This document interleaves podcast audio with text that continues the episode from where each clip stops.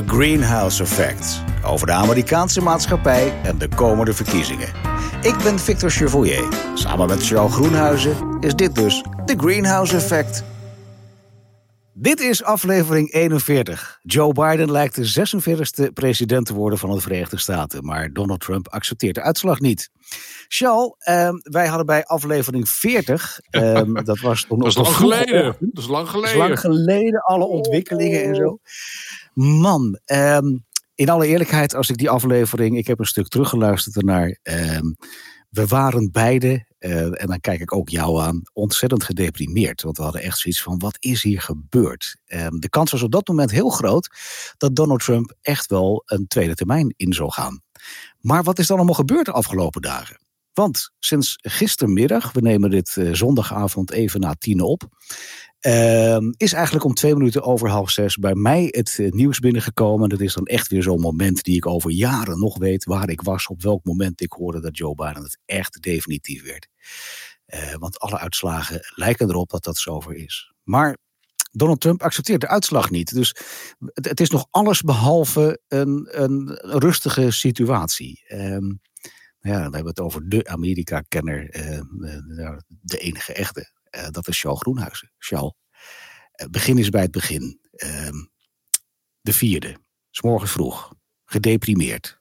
Wat is er gebeurd? Nou, ik kijk, ik heb in zoverre een fout gemaakt dat ik toch onvoldoende heb doorzien waar Trump eigenlijk mee bezig was op het moment dat hij een aantal weken geleden tegen zijn aanhang zei: ga niet per post stemmen. En toen dacht ik: mhm. oké, eh, dat, dat zou kunnen, maar volgens mij graaf je daarmee je eigen graf, omdat op het moment dat je tegen je eigen achterban zegt: stem niet per post, eh, dan loop je misschien een aantal stemmen mis van mensen die zeggen: Ja, maar ik ga ook niet op die dag zelf in de rij staan, drie, vier of vijf uur. Wat ik toen niet doorzien heb, is het masterplan, waarvan we zo meteen gaan vaststellen dat het geen masterplan was, maar het masterplan dat als volgt ging: je roept je eigen achterban op, ga niet per post stemmen. Dat betekent dat de tegenpartij, de Democraten, wel per post gaan stemmen. En dat hebben ze ook massaal gedaan, dat weten we. Tientallen miljoenen, 90 miljoen. Ja. Wat ik toen niet doorzien heb, is dat het plan daarachter was dat de op de dag zelf, 3 november, afgelopen dinsdag, getelde stemmen als eerste zouden worden geteld en zouden, we, zouden worden opgeteld. Vervolgens zouden vooral die poststemmen, die zitten nog in een envelop en nog in een envelop met allemaal formulieren. Dat is ingewikkeld, dat kost meer tijd. Dat die dan pas geteld zouden worden. En toen is al wel gezegd van ja, er komt er een soort blue wave. Een blue wave zijn de, een groot aantal democratische stemmen en dan komt mijn, mijn foute inschatting, dat ik toen niet had doorzien dat dat Donald Trump de mogelijkheid zou geven om te zeggen: ja, maar dit is wel een beetje erg krankzinnig. Dat er nu ineens zoveel democratische stemmen komen, dat moet wel fraude zijn. En dat is het scenario wat zich nu de afgelopen dagen heeft ontrold. Volgens mij een kansloos scenario, maar het was wel een scenario. Die, die had ik in deze vorm. zeg je. En in deze doortraptheid had ik hem niet zien aankomen. Uh, het, ter excuus aan, aan mijn adres van het, het is volgens mij een scenario wat niet werkt. Dus ik heb een scenario niet doorzien wat toch niet werkt. Maar toch, mensen zeggen ja, nee, maar waar is hij nou mee bezig? En hier was hij dus mee bezig. Fascinerend. Ja, je zegt wel dat je, zegt wel dat het niet werkt. Ehm, hij heeft in ieder geval een aantal keren geprobeerd uh, om, om, om uh, via de rechter te regelen dat ze zouden stoppen met het tellen van de, van de uit uitslagen. Wat ik een wonderlijke keuze vond om te zeggen van joh, uh, hebben heel veel mensen hun, hun stemmen uitgebracht. Maar ja. stop gewoon met tellen.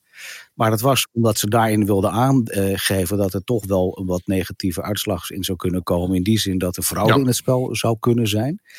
Um, maar als ik de laatste nieuwsberichten mag volgen, dan is er toch een hele grote groep in de Verenigde Staten. Vergeet ook niet dat hij bijna wel de ja. 46e president zou zijn, of althans dat hij nog even doorging.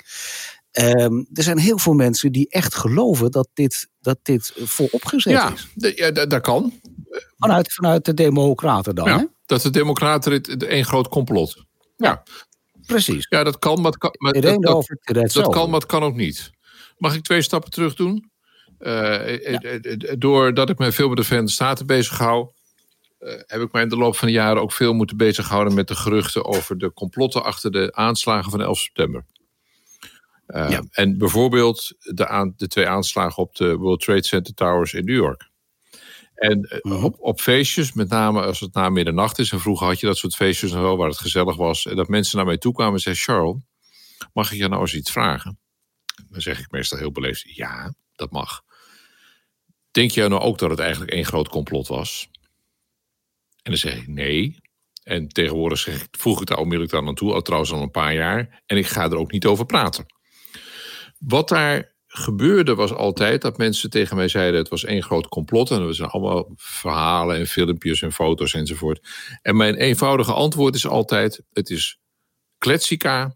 Om de eenvoudige reden dat je voor zo'n complot zoveel mensen nodig hebt die in dat complot zitten. Het idee was namelijk dat het hele World Trade Center vol zat met dynamietstaven.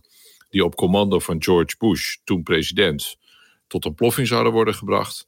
Dan heb je dus maandenlang met grote dynamietstaven en betonboren ben je dat gebouw s'avonds binnengegaan. Waar trouwens altijd mensen zijn, als je daar met betonboren aan de slag gaat, dan zeggen de buren van wat is daar nou toch aan de hand?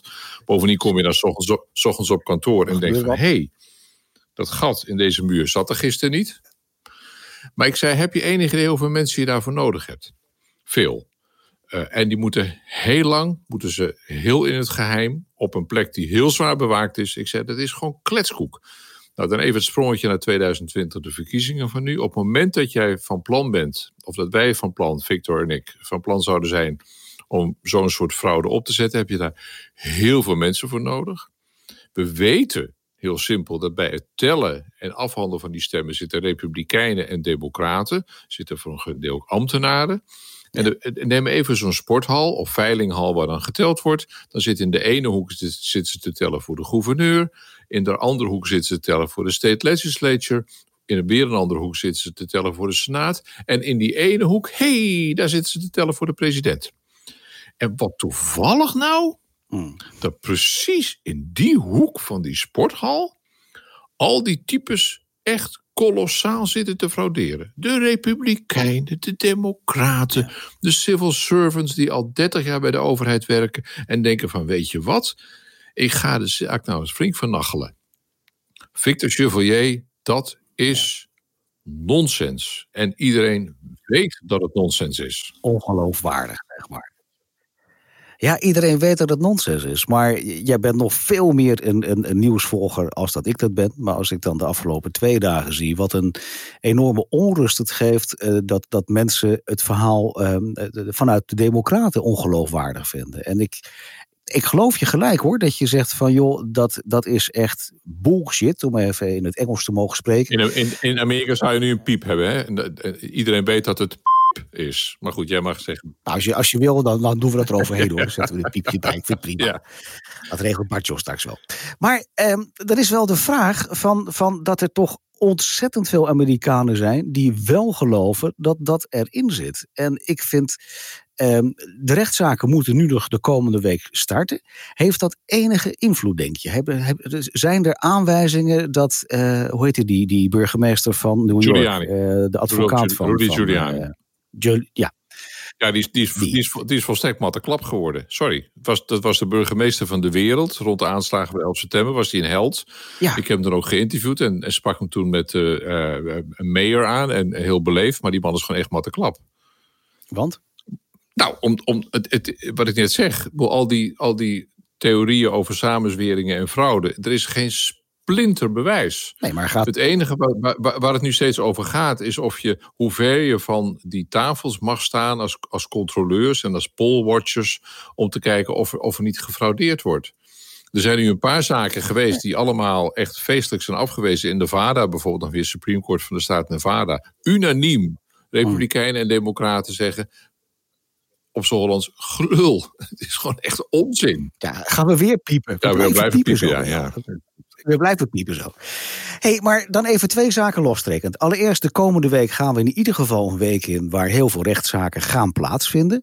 En eigenlijk zeg jij, Charles Groenhuizen, nou, uh, dat is hooguit een paar dagen. Nou, ik denk dat het vrij snel gaat, ja. Omdat, omdat uh, wat voor rechter je ook bent, en er is natuurlijk afgelopen maanden ook veel gesproken over alle federale rechters die door Trump benoemd zijn op het moment dat je, dat je aan wilt tonen dat er fraude is geweest met verkiezingen, moet je echt met hele harde bewijzen komen. De procedures voor zowel die poststemmen als voor de stemmen ter mhm. plekke. Van tevoren of op 3 november zelf. Die procedures zijn vrij fors. Op het moment dat je wil aantonen dat er fraude is gepleegd, moet je met harde bewijzen komen. Tot nu toe is er in geen van die persconferenties, in geen van die rechtszaken, is er ook maar een splinter bewijs geleverd dat er fraude is gepleegd. En stel dat zou kunnen dat ze ergens een vuilnisbak vinden met weggegooide stembiljetten. En dan moeten zij er maar even op hopen dat het allemaal stembiljetten zouden zijn voor Donald Trump, die dan dus weggegooid zouden zijn. Stel.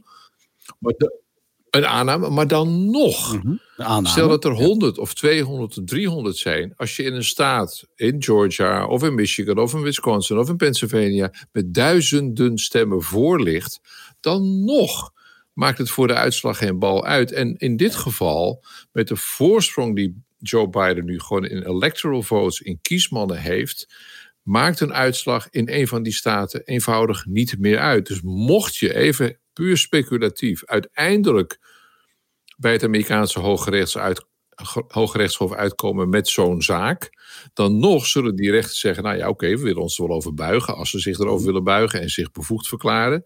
Maar wat wij ook beslissen, het duwt Joe Biden niet onder de grens van 270 kiesmannen en het duwt Donald Trump niet boven de grens van 270 kiesmannen. Dus het is een frivolous case. Het, het leidt uiteindelijk leidt het tot niks.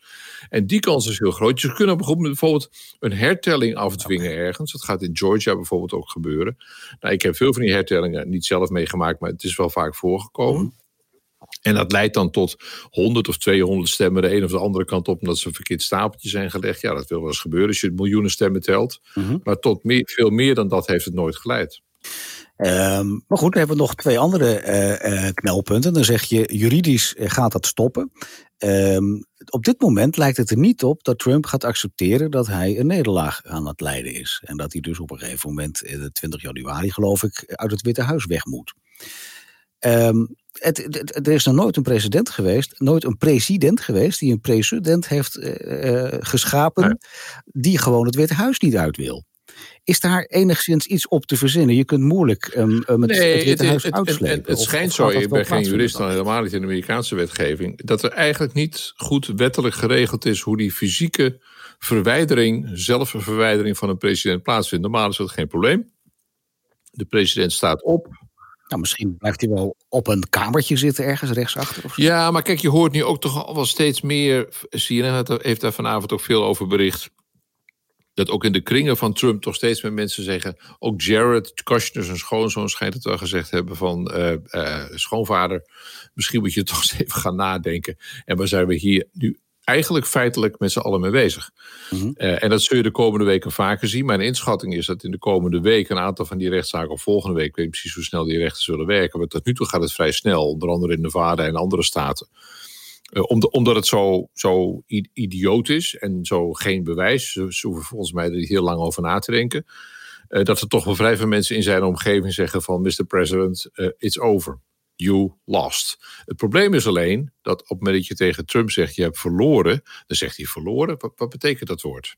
Dat, dat ken ik niet. Dat, dat, dat, nee, dat ken ik niet. Zeg, zeg, wat zei je nou precies? Hoe zei je dat nou precies? Want omdat dat in zijn, in zijn, in zijn denken en in zijn genetische make-up komt verliezen, een nederlaag leiden, je meerdere moeten erkennen in een ander, komt eenvoudig niet voor. En mensen die daar verstand van hebben, die noemen dat ook een ernstige persoonlijkheidsstoornis of ernstiger. Dat kan allemaal. Maar dat komt gewoon. En dat is de strijd die nu. De strijd speelt zich nu af in het hoofd en in het hart van Donald Trump. Ik eh, weet niet of jij dat. In, nou ja, ongetwijfeld. Je hebt heel kort misschien het interview gezien van de zoon van Trump, die een speech aan het houden was. Dat hij eigenlijk opriep tot een totale oorlog. Um, behalve dat ik de. Volgens mij, is dat, volgens mij is dat strafbaar. Oproepen tot geweld is volgens mij strafbaar. Ja, maar het was een hele enge uh, manier waarop hij dat zei. Hij had een enorme felheid in zijn ogen waarvan ik denk van, dat is griezelig. Maar jij en ik weten dat er heel veel Trump-aanhangers zijn die het ook niet echt gaan opgeven. Nee. Ehm, er zijn op dit moment er nog geen tekenen van geweld, geloof ik. Maar ik heb wel gezien dat in Washington wel uh, de boel afgetimmerd is en dat allerlei winkels afgeschermd zijn. Op dit moment lijkt het rustig. Lijken ook alleen maar mensen die feest aan het vieren zijn. Uh, maar hoe verwacht jij dat de komende weken gaan verlopen, waarin dat toch allemaal wat erg spannend uh, is? Ja, kijk, alle doemscenario's ook die wij hier wel besproken hebben, we hebben het woord burgeroorlog vaak gebruikt. Tot nu toe hebben wij in onze mogelijke somberheid daarover geen gelijk gekregen. Nee, Want dat is gewoon niet gebeurd. A, is in de, op, de, op 3 november zelf is het allemaal soepel verlopen. Mensen belang in de rij gestaan, enzovoort. Maar geen uh, ongeregeldheden, geen Trump-aanhangers die erop zijn gaan meppen, geen Biden-aanhangers die het zat werden en een klap gaven. Allemaal niet gebeurd. Het tellen is in alle staten uiteindelijk redelijk snel verlopen. Het heeft een paar dagen geduurd, maar goed, het zijn er ook wel veel. Ja. Uh, en, en er zijn rechtszaken gevoerd. Dat is wel interessant natuurlijk. Hè, dat aan de ene kant de Trump-campagne in sommige staten zei waar Trump voor lag, het uh, tellen van stemmen moet stoppen. En in staten waar die achterlag, achterlag uh, werd ge... ja. moet je even voorstellen, even uit een oogpunt van nadenken over democratie, dat het staatshoofd, de president, bij democratische verkiezingen, dat, mm. zo noemen we ze nog steeds, zegt. Je moet ophouden met het tellen van stemmen. Je moet ophouden met te gaan na, gaan bekijken uh, voor welke kandidaat mijn onderdanen, mijn burgers, mijn fellow citizens hebben gestemd. Ja. Dat is ik heb het volgens mij vaker gezegd, het is de bijl aan de wortel van de democratie. Ja. Het, is te, het is te krankzinnig. Als je het in een filmscript zegt, zet, dan zou je tegen de filmscript schrijven zeggen van zeg, mag het ietsje minder. Ja, nou, wat ik ook een probleem vind, en dat is iets waar we niet morgen van af zijn, dat, dat gaat nog wel jaren duren, denk ik, dat veel Amerikanen, maar ook Europeanen, een beetje het vertrouwen in de politiek kwijtraken door dit soort uh, flauwekul dingen. Dat je echt denkt van, joh, als je niet respecteert dat er bepaalde uitspraken zijn, dan, dan ga je wel, nou ja, je hebt het over de wortel van de democratie, maar ik heb het ook over het vertrouwen van mensen in het systeem wat er nu eenmaal is. En dat heet nu eenmaal democratie. En ik vind het, zou het soms ook op een andere manier willen hebben, maar ik denk ook niet dat ik weet op wat voor manier het dan wel zou moeten. Maar denk je ook niet dat het vertrouwen van ja, gewoon de Amerikaanse burger in het politieke stelsel een enorme knauw gekregen heeft de afgelopen jaren. En met de climax die we nu meemaken. Je kunt ook het omgekeerde beweren. En je kunt zeggen, luister, we hebben alle gekkigheid van tevoren gehad en de dreigementen. En we hebben een president, staatshoofd. Dat moeten we niet vergeten. Helemaal een staatshoofd. Dat is anders dan een premier bijvoorbeeld mm. hier in Nederland. Maar een staatshoofd, de hoogste in het land. Democratisch gekozen. Je kunt ook zeggen, ja. het omgekeerde is waar. Zelfs het staatshoofd zet de bijl aan de wortel van de democratie. En toch overleeft het systeem. Je kunt mensen bang maken over bijvoorbeeld het per post stemmen. En 90 miljoen mensen zeggen, hele dikke vinger. En ik ga wel per post stemmen. Je kunt zeggen, mm uh, het is één grote uh, frauduleuze bende daar bij de Democraten. En de rechtszaken die er tot nu toe zijn geweest en de uitspraken die we tot nu toe hebben gezien van Republikeinse en Democratische uh, rechters, is in de richting van wij respecteren de democratie. Een mooi voorbeeld vanavond. Een verklaring van George W. Bush. Ja. Die zegt, meneer de president, of president-elect formeel, aan het adres van Joe Biden, gefeliciteerd fantastisch. Wat goed dat we dit met z'n allen op deze manier hebben kunnen afhandelen. Hij noemt de naam van Donald Trump niet, maar deze partijgenoot van Donald Trump, ja. vergeet het niet, Republikeinse president. Mm, het heeft mij verbaasd ja, ja. dat George W. niet eerder zich geuit heeft. Dat heeft hij om hem moverende redenen gedaan. Maar geeft nu een verklaring uit, zeer ruimhartig, en zegt van gefeliciteerd en succes. Wat in het verlengde ligt van verklaringen die we veel langer geleden hebben gezien. 2000 Al Gore, 2004 John McCain uh, en 2008, sorry. Uh, waarbij ook gezegd werd, dus door Republikeinen en Democraten die verloren, gefeliciteerd. En in het belang van het land, doe je best en ik wens je het allerbeste. En die verklaring vanavond van George W. Bush, die als je die, die terugleest, ah, overdreven overdrijf ik zeg dat ik de tranen in mijn ogen had. Maar ik was onder de indruk. Ik was oprecht onder de indruk, omdat dat democratie is, Victor, zoals het hoort te zijn. met respect, waarbij mensen winnen en politici verliezen. En je vervolgens tegen je tegenstander moet zeggen: we zijn het over fundamentele zaken zijn we het oneens, maar over één ding zijn wij het eens. Dat we de wetten en de rechten en plichten van het democratisch stelsel tot in onze tenen respecteren. En Donald Trump die ja, veegt er zijn dikke mee af. Sorry. Ja, dan kan Baggio weer gaan piepen. We blijven aan de gang. Zo ja, ja, ja, ja, dat, ik, ik, kan, ik, kan, ik garandeer niks. Nee, precies. Uh, overigens, je hebt uh, van de week ook getweet of uh, via LinkedIn, dat weet ik even niet. Maar je had een prachtige link gemaakt naar uh, John McCain, die toen um, um, zijn speech hield dat hij Barack Obama uh, feliciteerde met het behalen van zijn presidentschap.